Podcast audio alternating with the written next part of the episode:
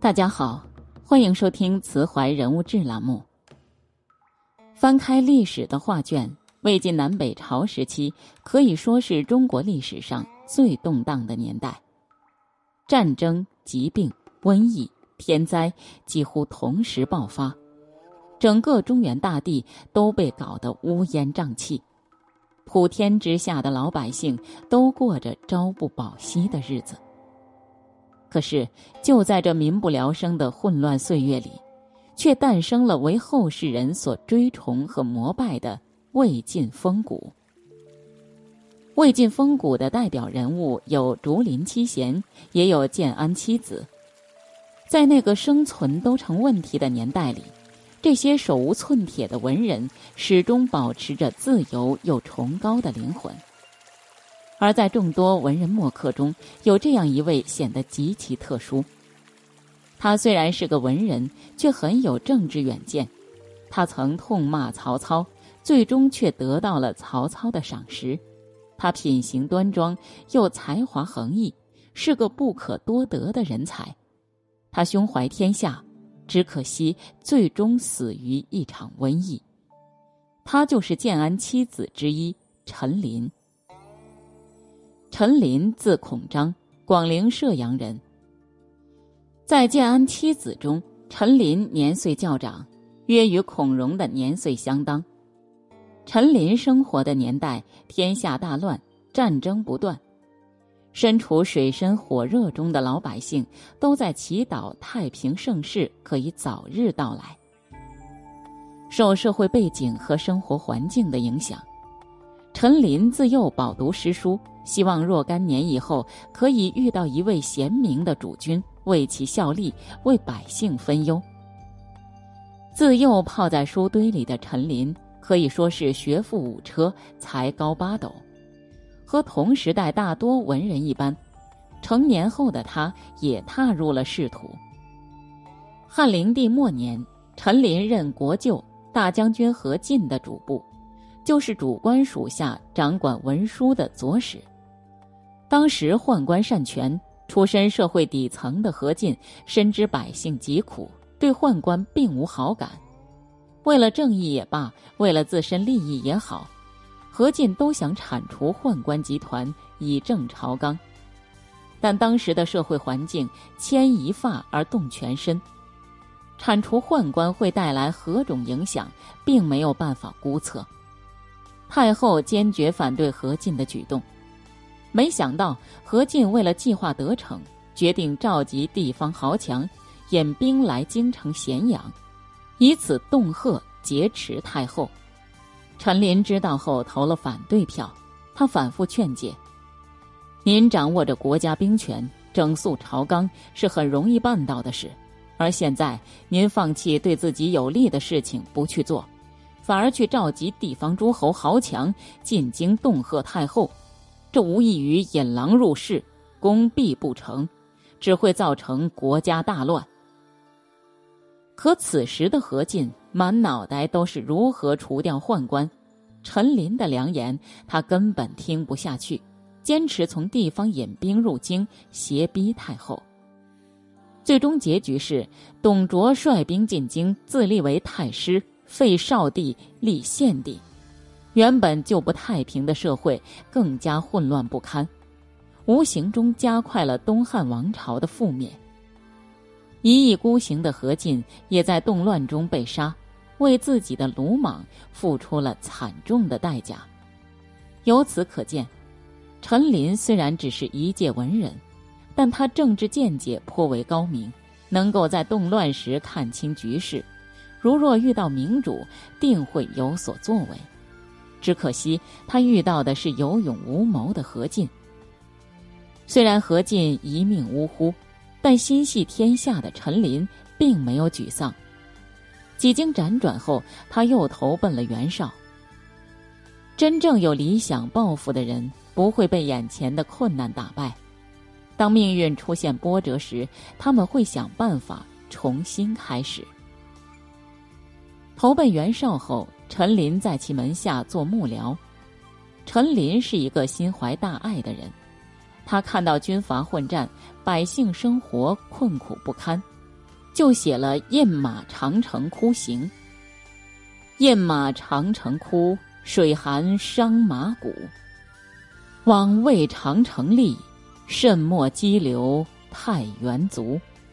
官作自有成，举箸写汝生。男儿宁当格斗死，何能扶玉筑长城？长城何连连，连连三千里。边城多剑少，内舍多寡妇。陈琳通过文字。表达了民不聊生的悲惨境况。作为文人，他不能改变社会大环境，也只能通过文字替民发声了。在袁绍门下时，陈琳为袁绍写了许多讨伐曹操的文章。在官渡之战前，袁绍为了从精神上折磨曹操，命陈琳再写一篇痛骂曹操的文章。于是，陈琳大笔一挥，就写了那篇流传千古的《为袁绍习豫州文》。他虽然是文弱书生，但笔如利剑，骂起人来可以诛心。陈琳从曹操的祖宗三代开始骂起，把曹操父亲来路不明、花钱买官的事情全抖露了出来，给曹操定位为坠烟遗丑。又说他残害忠良，挟天子以令诸侯。更有甚者，连曹操设立专门的盗墓官发丘中郎将摸金校尉，去挖坟掘银子的事情也一起八卦了出来，把曹操写的就是个卑鄙无耻、为达目的不择手段的小人。袁绍边看边得意，心中暗喜。最好曹操看到这篇文章。吐血三升，不战而亡。可袁绍终究是小看了曹操的承受能力。看完此文后，曹操非但没有从马上坠下而亡，反而惊出一身冷汗，神清气爽。更重要的是，陈琳的檄文治愈了曹操的头风症。虽然没有将曹操气死，但陈琳却凭借这篇檄文扬名天下。虽然生在乱世，但陈琳是一个很懂得发挥自己优势的人。不管在谁的门下，他都忠心不二，利用他的才能为主子出谋划策，分担忧愁。无论何时，无论身处何种境遇，一个有才华而又忠心的人，运气都不会太差。陈琳原本想在袁绍门下好好大干一场。不曾想，袁绍并不是曹操的对手。官渡一战，袁绍成为曹操手下败将。此时，陈琳也成了曹操的阶下囚，生命危在旦夕。曹操看着眼前的陈琳，沉默了一会儿，审问道：“你骂我就算了，干嘛这么过分，把我祖宗三代也牵扯进来？”此时的陈琳若表现的铁骨铮铮，和曹操对着来，势必会人头落地。生死攸关的时候，他选择了以退保全自己。他回道：“那是我箭在弦上，不得不发。意思是我拿人钱财替人消灾，我吃着袁绍的俸禄，总不能光吃饭不干活啊。”曹操听后，非但没有责怪陈琳，反而颇欣赏他的才华，就将他留在身边，给了他一个司空军师祭酒的位置。原本陈琳已经游走在死亡的边缘了，但他的以退为进，成功的将自己从死亡线上拉回来。一个能屈能伸的人，哪怕身处危险境地，也能成功自救。陈琳感恩曹操的宽容和大度，将自己的才华智慧奉献给了曹操天下归心的大业。有时候他写的文，曹操竟然不能为之增减一字。曹操伐孙权时，陈琳为其写文。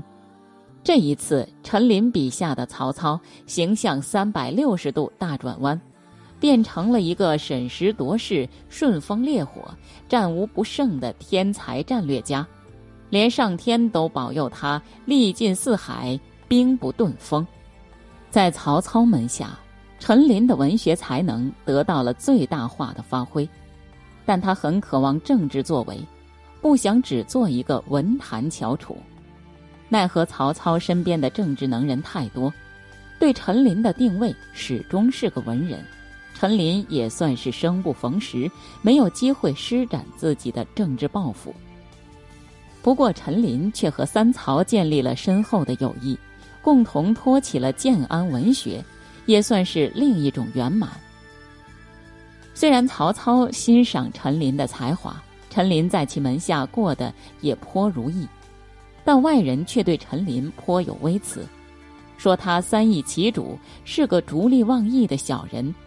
对此，陈琳通过一篇反击来为自己辩驳。客有积语者云：“闻君子动作周旋，无所苛而已矣。今主君中阴阳之美，总贤圣之风，故非世人所能及。文人多重视名誉，陈琳也不例外。